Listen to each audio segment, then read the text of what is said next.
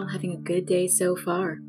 I know our nation has experienced so much these first 27 days of the new year, and I know we have much more work to do. Put our differences aside and really work together, listen to one another to get things done. So, welcome to my fourth episode of season two. Today is Wednesday, January 27th, 2021 my name is Sonal Patel, and this is the Paint the Medical Picture podcast series. Now, do you need my refresher tips for coding for the new COVID 19 vaccines? Well, look no more. I get into it in this episode. And I also discuss the month of January's OIG criminal and civil enforcement cases involving fraud, waste, and abuse. And I also share some fitting wise words from our late, great Dr. Martin Luther King Jr. If you've checked me out on LinkedIn, you know I'm all about compliance and protecting our physicians and valued healthcare professionals when it comes to the business of medicine. I hope this week with me brings you enough to take back to your organizations, to want to dive in deeper, to use my tips and best practices to ensure success. I hope this podcast will help you boost the quality of documentation capture and improve coding accuracy as you help your providers paint the medical picture. If you like what you're hearing, go ahead and hit that subscribe button now so you don't miss an episode. Please write in a review and rating on Apple Podcast or wherever you listen to my podcast. I'd really love your support. Now, a quick disclaimer. Before I get started on the episode, this podcast episode and Nexsen Pruet podcast series do not constitute legal advice, but I am fortunate to work with sound healthcare attorneys at Nexsen Pruet. And as their consultant, I have over 10 years of experience in front office, back end, coding, and billing for multi specialty physicians, compliance, and auditing for both E&M and surgical operative reports. Again, the opinions and insights throughout are mine alone, and they in no means constitute legal advice. So, let's get into newsworthy. The month of January saw 13 fraud, waste, and abuse cases as of the recording of this episode. Early January saw illegal oxycodone distribution cases. One was even allegedly involved in a greater drug trafficking ring and another case where the physician knowingly and intentionally distributed controlled substances outside the usual course of professional practice and without a legitimate medical purpose. There was a genetic lab test case that allegedly violated the False Claims Act by submitting or causing to be submitted claims for genetic tests to Medicare without valid physician oversight. There were also kickback schemes and False Claims Act allegations by the handsful throughout the nation, involving both type 2 diabetes drugs, genetic testings, and telemedicine services. And there was also another two cases involving, in my opinion, another medical device company's blatant disregard of medical coding, critical thinking, and correct coding application. But I'd like to highlight two cases that I find most interesting. First, there was a case where hospice, home health agency, and owners paid over $1.8 million to resolve claims allegedly concerning physician payments. So, since 2016, it was alleged that these founders offered compensation to their physicians who were responsible for a significant majority of their patient referrals. Specifically, they provided physicians with monthly payments pursuant to medical directorship agreements in the hospice and HHA. Now, those payments were allegedly in excess of fair market value for the services the, the physicians actually provided.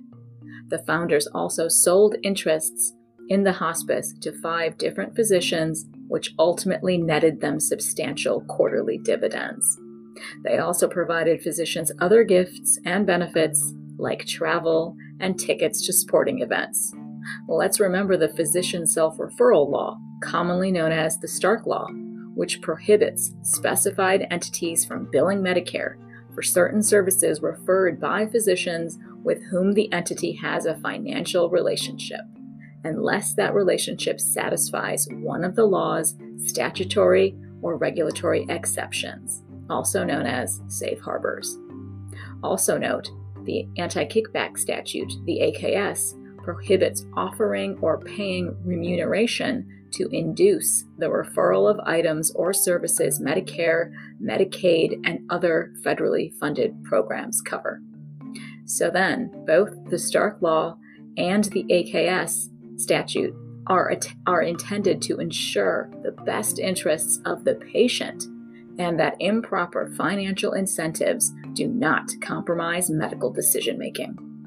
The special agent in charge with the FBI stated, quote, "The FBI is committed, along with its partners, to taking action to eliminate improper relationships and inducements that can corrupt the integrity of physician decision making and increase healthcare costs."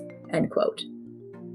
The special agent goes on to say, quote, along with criminal prosecution, the FBI will also pursue administrative and civil remedies with the U.S. Attorney's Office and our partner investigative agencies to prevent, deter, and recover government losses sustained by fraud, waste, and abuse. End quote. Now, the second case I'm highlighting here involves DME yet again. The two defendants involved pled guilty to a multi million dollar Medicare fraud scheme. The pair submitted more than $109 million in false and fraudulent claims for durable medical equipment DME, such as arm, back, knee, and shoulder braces. They allegedly manufactured and submitted false and fraudulent Medicare claims by establishing shell companies in more than a dozen different states. They directed employees and even family members to serve as corporate directors and to use fictitious names when registering these shell companies as DME providers.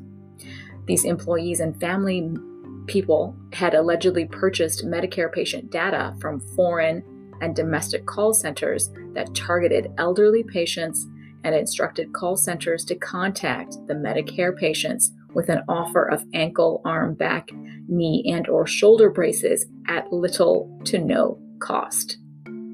The pair then submitted Medicare claims for those patients without obtaining a prescriber's order to ensure that the braces were medically necessary. It's further alleged that they submitted blatantly fraudulent claims, including claims for deceased patients and repeat claims for the same patient and the same DME the pair failed to provide any DME for more than $7.5 million in claims submitted. When the pair did provide DME products to patients, they allegedly billed insurance policies more than 12 times the average price of the DME product. The pair further facilitated the fraud by answering frequent phone calls from Medicare patients who received DME supplies that they did not request, want, or need. They also responded to insurance companies' requests for prescribers' orders and medical records, which they were obviously unable to provide. The charging statute provides for a sentence of up to 10 years in prison, three years of supervised release, and a fine of $250,000. I know I will keep my eyes close on this case. Now, the month's cases showcase the facts that understanding CMS policies and guidelines, LCDs, and NCDs are integral to demonstrating your practice's overall dedication to and ongoing maintenance of compliance for DME, just like I discussed in episode 7 and episode 17 in season 1. You must document according to the medical necessity of the device, and there must be a standard written order, an SWO, and a proof of delivery, a POD, for items such as the knee, shoulder, arm, and back braces involved in this case. So, I always believe these types of fraud, waste, and abuse cases are most helpful. Take a deeper look into these reports and see how they may affect you, your provider, your facility. Start self auditing your service claims and coordinating documentation to ensure you are meeting compliance. And now it's time for my best practice tips in Trusty Tip. Now, this is a slight refresher. I provided my original compliance recommendations on COVID 19 vaccine coding and billing in Season 1, Episode 11, back in November 2020. But I find many practices need to be even more vigilant of correct coding practices now that our vaccines of Pfizer and Moderna have actually received FDA approval and have rolled out and are in arms already. Hot off the press, though, and at the time of the recording of this episode, is the very soon to be FDA approved or EUA issuance for the Johnson & Johnson division of Janssen Pharmaceuticas COVID-19 vaccine. So, again, the AMA is publishing the new CPT codes now in their press release issued on January 19th to ensure electronic systems across the U.S. healthcare system are updated and prepared for the prospect of FDA approval or authorization for emergency use of the Janssen COVID 19 vaccine. We need to remember to adhere to CPT coding guidelines, definitions, and maintain compliance for the use of these brand new codes when we can use them and how we can use them.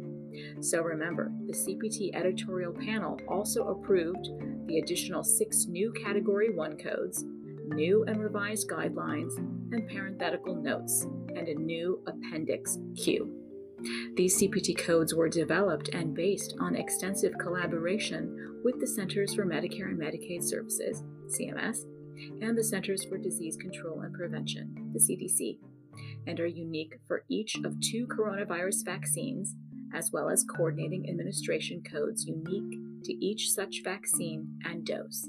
And I'm talking about Pfizer and Moderna. The new CPT codes clinically distinguish each COVID 19 vaccine for better tracking, reporting, and analysis that supports data driven planning and allocation. So, again, remember these six new codes are CPT codes 0001A, 0002A, 0011A, 0012A, and 91300 and 91301. Appendix Q is titled Severe Acute Respiratory Syndrome Coronavirus 2, SARS CoV 2, for Coronavirus Disease COVID 19 Vaccines. It further describes the two new vaccines in CPT codes 91300 and 91301. 91300 is defined as severe acute respiratory syndrome coronavirus 2, SARS CoV 2, coronavirus disease COVID 19, vaccine, messenger RNA, LNP, spike protein, preservative free, 0.3 milliliter dosage, diluent reconstituted for intramuscular use. The vaccine administration codes that accompany it are 001A for the first dose, 0002A for the second dose. The vaccine manufacturer is Pfizer, Pfizer BioNTech COVID 19 vaccine.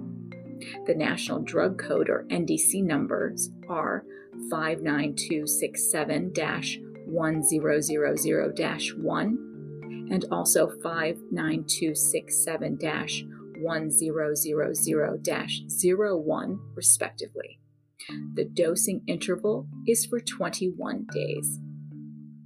Now, CPT code 91301 is defined as severe acute respiratory syndrome coronavirus 2, SARS CoV 2, coronavirus disease, COVID 19 vaccine, messenger RNA, LNP, spike protein, preservative free, 0.5 milliliter dosage for intramuscular use. The vaccine administration codes that accompany it are 0011A for the first dose, 0012A for the second dose, the vaccine manufacturer is Moderna. The NDC numbers are, again, respectively, 80777 273 10 and 80777 0273 10. And the dosing interval is for 28 days. These codes will also be located in the medicine section of the CPT codebook in the 2022 publication. Additional introductory and instructional information for codes 001A, 0002A, 0011A, 0012A, and 91300 and 91301 can be found in the Immunization Administration for Vaccines Toxoids and Vaccines Toxoids Guidelines in the Medicine section of the CPT code set. Note, all six of these new codes are now effective and can and should be coded and billed because of receipt of FDA approval for these vaccines from Pfizer and Moderna.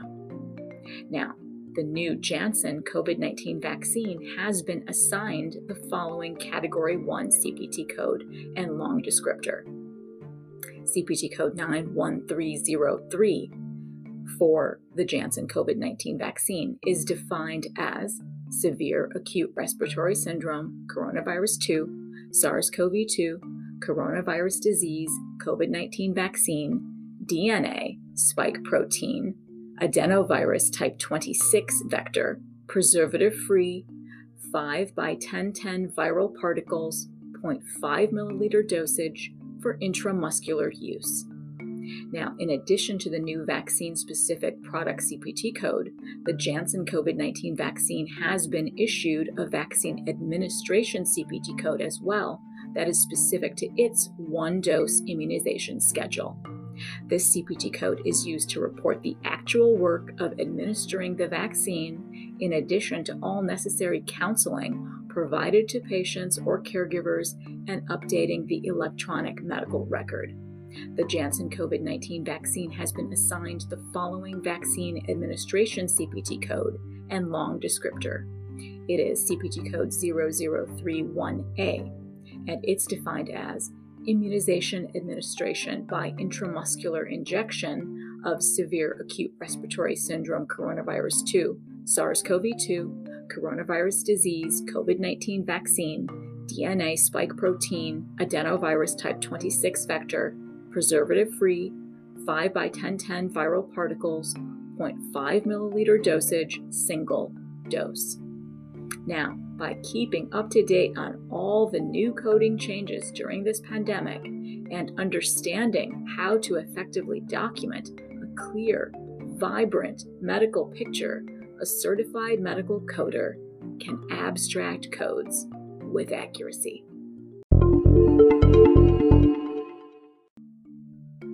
And finally, in this week's inspiring quote in Spark, is from our late, great Dr. Martin Luther King Jr., who we just celebrated as a nation, as a world, on January 18th. Everybody can be great because anyone can serve. Precisely right. We all have opportunity within us to be great by serving others.